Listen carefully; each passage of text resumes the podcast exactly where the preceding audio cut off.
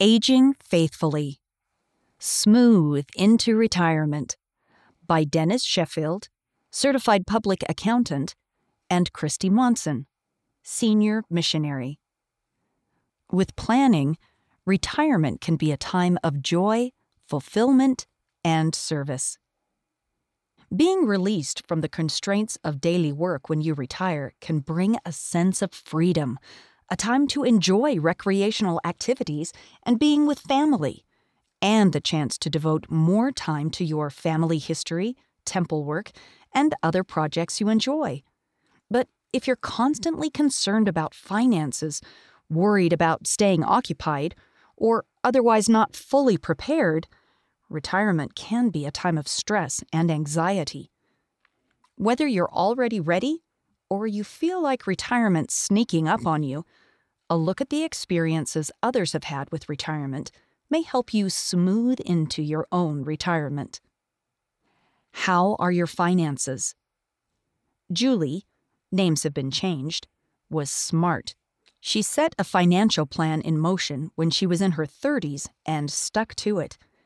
If you're talking to your children or grandchildren about finances, remind them that they need to start setting money aside when they're young, she says. That way they can build a reserve over time and earn interest too. But Julie's number one rule is I always pay my tithing first. Over the years, she says, the Lord has opened the windows of heaven to me in more ways than I can number. See Malachi chapter 3 verse 10. She quotes President Russell M. Nelson. Your investments in tithing will continue to pay rich dividends here and hereafter. Julie, who lives in California, USA, had health insurance to help pay for her husband's health care costs and money saved for funeral expenses. After he passed away, she continued to work until she felt she had sufficient for her needs. Now that she's retiring, she owns her own home and has a little money set aside for a mission. She looks forward to visiting each of her children and taking grandchildren to the theater and museums. I'm not wealthy, she says, but I have enough money to make great memories with my family. Can you live within your means? Even if you haven't planned ahead as well as you would have liked, you can still make plans. Those plans, however, may require a shift in lifestyle. Many retirees have to adjust when they realize they don't have the income they once did. Renee, for example, lives in a nice apartment in Michigan, USA. But when she retired, her Social Security and pension weren't enough to meet her expenses. Finances became such a worry that her children suggested she look into low income housing. She found a retirement residence and moved in. I'm stress free now because I have enough money to live on, she says. I like my new ward and neighbors, and this apartment is perfect for family parties. How much can you manage? For years, Jerry and Linda of Colorado, USA, had lived in a large home with a big yard and a swimming pool. We spent an inordinate amount of time each year just mowing lawns, raking leaves, and maintaining the pool, Jerry says. Finally, we decided we would rather spend time with our children and grandchildren and that we wanted to go on a mission. We moved into a smaller home, Linda says. There's less to take care of, and it even has a basement apartment we can rent out to have some extra income. In Athens, Greece, Ismena downsized by moving into the grandparent apartment in her home after her husband passed away. She gave the main house to her daughter, Helena, and her family. It makes more sense for the growing family to have the larger place, Ismena says. I asked my sister Delphine to live with me, and we love caring for the grandchildren while Helena and her husband are at work. Many nights, we have dinner and scripture study with everyone financial preparation. In many parts of the world, preparing for retirement is a challenge. When you're searching for enough to eat, a place to live, and sufficient clothing to wear, you have little choice but to keep working for as long as possible. Often, grandparents are expected to look after grandchildren so that younger generations can work. Some governments provide little or no health care or relief income for seniors.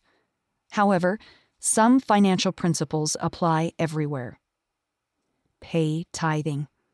Obedience to this spiritual law will help you in ways you may not foresee.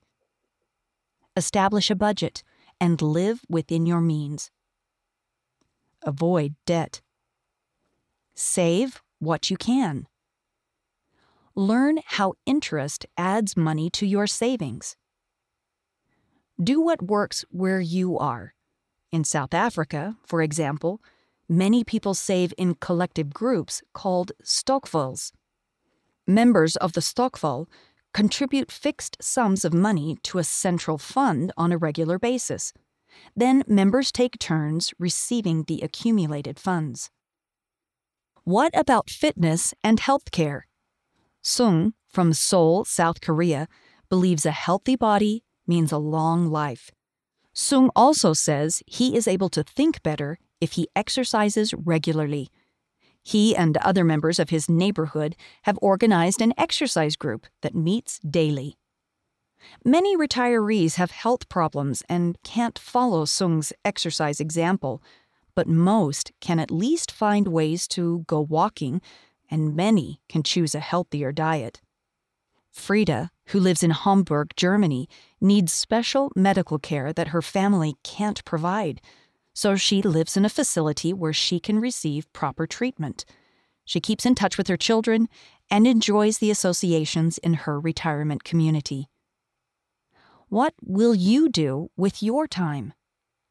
In Lagos, Nigeria, when a school teacher named Abasi retired, he felt lonely and missed working with younger people. Eager to find something to do, with the help of his community, he opened a private school. He loves being with kids again. David of Utah, USA, had some health concerns that forced him to finally retire at age 72. While he recovered, his wife Sheila continued serving as Ward Relief Society president. When she was released, they talked with their bishop about other service opportunities, and the bishop suggested that David could use his experience as a human resource administrator, and Sheila could use her background as an employment counselor to serve at a church employment center. They were soon called on a service mission. We love it, David says. We both get to do things we know how to do, and we can serve at our own pace. Many retirees find satisfaction as service missionaries, senior missionaries, or volunteers providing community service. Chances are you have particular skills that could bless others and help you contribute in meaningful ways. You don't even have to wait until you retire. You can start today by exploring service opportunities where you live. Check with schools, community centers, libraries, and so on in areas where justserve.org is available, check listings to see what you can do to help. Then, when you retire, you'll already have a feel for things you might be able to do. What are the best things to do? As you move into retirement, you can smooth your way by planning goals that will work for you. President Dallin H. Oaks first counselor in the first presidency, gave this advice As we consider various choices, we should remember that it is not enough that something is good. Other choices are better, and still others are best. With that counsel in mind, here are some things you may wish to consider after you retire. Continue to make the Savior the center of your life serve a mission or several missions. Focus on family history and temple work. Spend time with your family. Volunteer in your community. Start a vegetable garden. Share what you grow. Help grandchildren or other students with their studies. Enroll in free online learning opportunities Learn a new skill or hobby. Feast on the scriptures. Develop or continue an exercise program to maintain your health and strengthen your body.